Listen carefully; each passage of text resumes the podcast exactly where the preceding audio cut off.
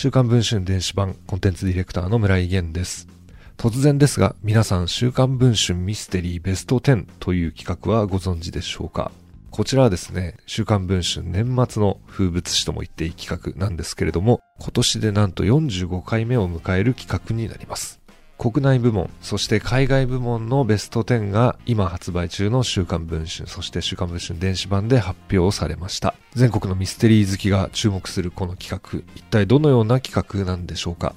週刊文春でこの企画を担当した加藤彩子さんに今日はお話を伺いたいと思います。それでは加藤さん、よろしくお願いいたします。お願いします。今回、週刊文春と週刊文春電子版で発表されました、この週刊文春ミステリーベスト10。まあ、この企画なんですけれども、担当の加藤さんにですね、まずどんな企画なのかというのをちょっと簡単にご説明をしていただきたいなと思います。えー、ミステリーベスト10はですね、簡単に言うと、その年に出たミステリーの人気投票です。はい。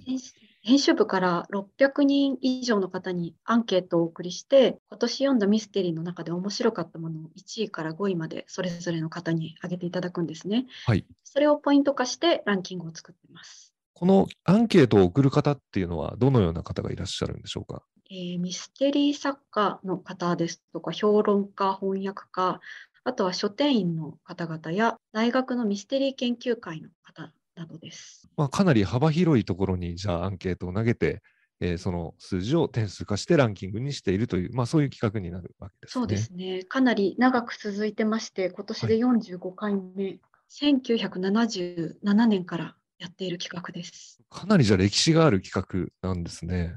そうですね。毎年発表する形式のミステリーのランキングとしては一番古いものなので、このミスですとか本格ミステリーベスト10なんかよりもずっと前からやっている企画になります。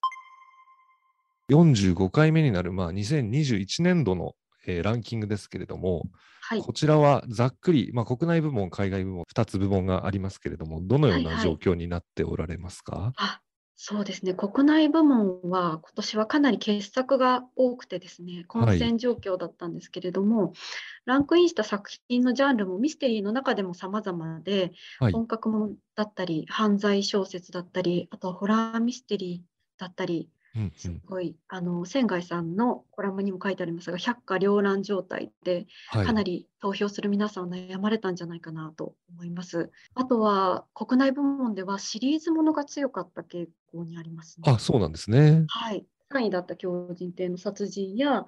あとは、えー、7位の桐生警察白骨街道。はい。青みかんの殺人、これは8位なんですが、はい、10位の稲のごときにえるものもシリーズものですね。特に桐生警察や稲のごときにえるものはすごく長く続いているシリーズなんですけど、ここに来てまた最高傑作ではというような作品が出てきてランクインしているのがすごく心強いそうなんですね。感じです。はい、えー、海外部門の方はどうでしょうか？はい、海外部門は今年は結構ですね、本格ものが多かったなという感じですね。ほうほうほうはい、夜顔殺人事件も本格ですし、あと木曜殺人クラブも、第8の探偵も本格ものと言っていいような気がします。あとはあの作中作があったりとか、はい、時間を逆回りしていく、かなりトリッキーというか特殊な構成の作品が目立っているなという感じです。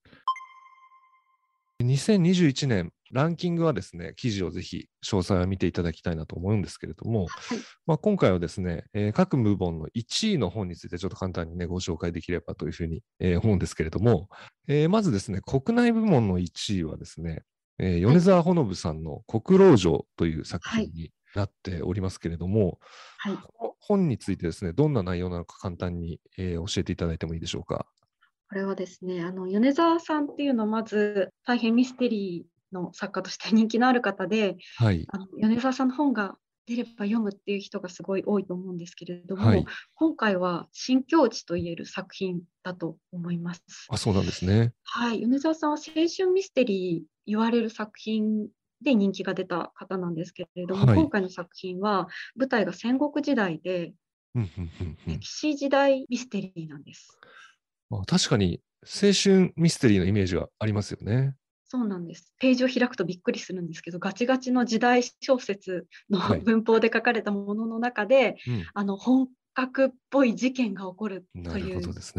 内容で、その事件の謎を解くのが黒田官兵衛なんですよ。おお、そうなんですね。はいはい、黒田官兵衛が織田信長に謀反を起こした荒木村重を説得しに行った時に、はい。有岡城というところで捕まっちゃうんですね。牢屋に閉じ込められた中で謎を解くという安楽椅子探偵ものと言っていいかな。ちょっとこう羊たちの沈黙のレクター博士みたいな趣もあり、はいはいはい。安楽椅子探偵ものなのにスリリングで、さらに最後まで読むと、ああ、なんかこれはいい話を読んだなって思えるような作品なので、ぜひ皆さんにも読んでいただきたいです。ダントツ1位っていう感じの得票数あですよね。そうですね。今年は、うん、混戦とは言いつつ、国老城がやっぱ頭一つ抜けてるなというようなうんうんうん状況でしたね。そうですよね。国老城がちょっと1位抜けてて、2位以下がすごく混戦みたいなね。ね。そういう印象はありすますよね。です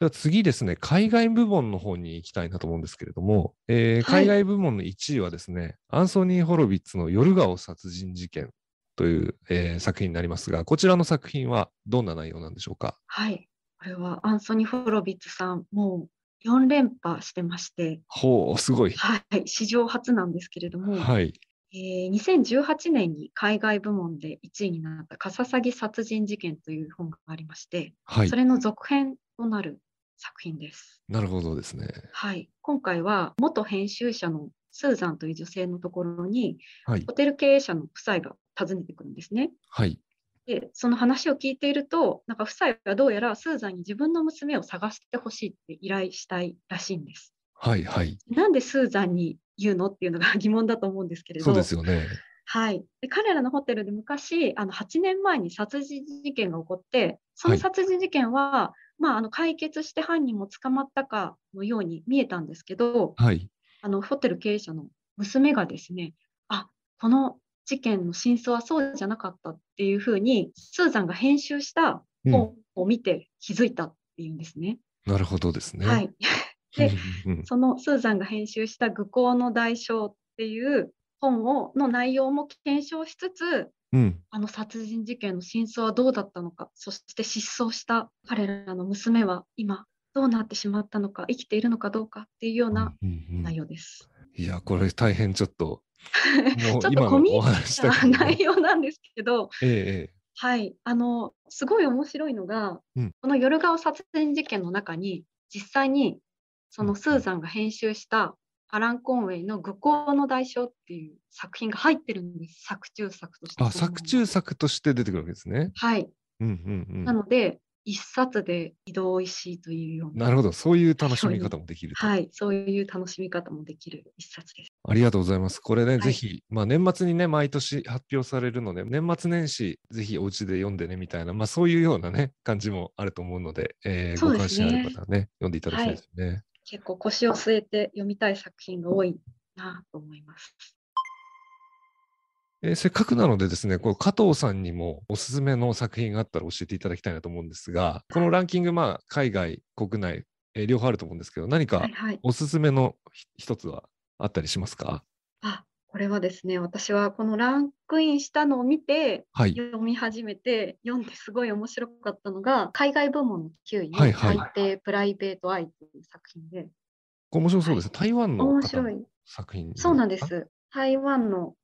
方の作品なんですけど、過分ミステリーって言われるジャンルで、最近、あの中国語で書かれたうん過分ミステリーというのが割と人気なんですけれど、はいその中でも台北プライベートアイは大変今年一押しの作品だと思うんですね。はい。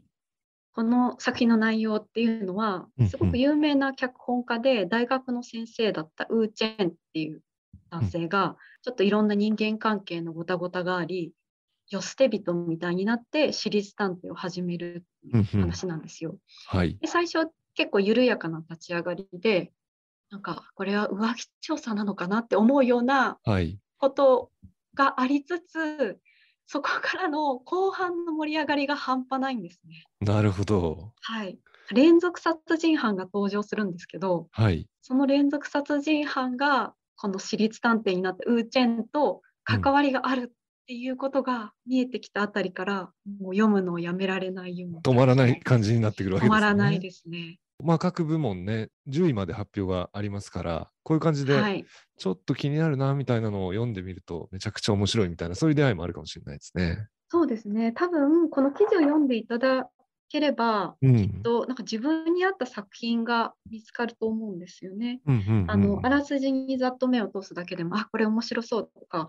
まあ、あの全ての作品が全ての人に合うわけではないので、はい。これはまあちょっといいかと思う作品も人によってはあると思いますし、あこれはなんかあんまチェックしてなかったけど、絶対読むべきだっはい。ていうのが見えてくると思います。あとはいろんなミステリー作家の方にもコメントを寄せていただいているので、はい。自分が好きな作家の方が推している作品っていうのを読む楽しみがあるんじゃないかな。それは楽しいですよね、結構ね。はい、えーぜひですね、この記事をもとに、冬休み入る前にですね、お気に入りの一冊を見つけてですね、冬休みにどっぷり使っていただくというのが、えーよろしいんじゃないかなと、私も今、加藤さんとお話をしていて思いました。えーということで今日はですね、週刊文春ミステリーベスト10について加藤さんにお話を伺いました。どうもありがとうございました。はい、ありがとうございました。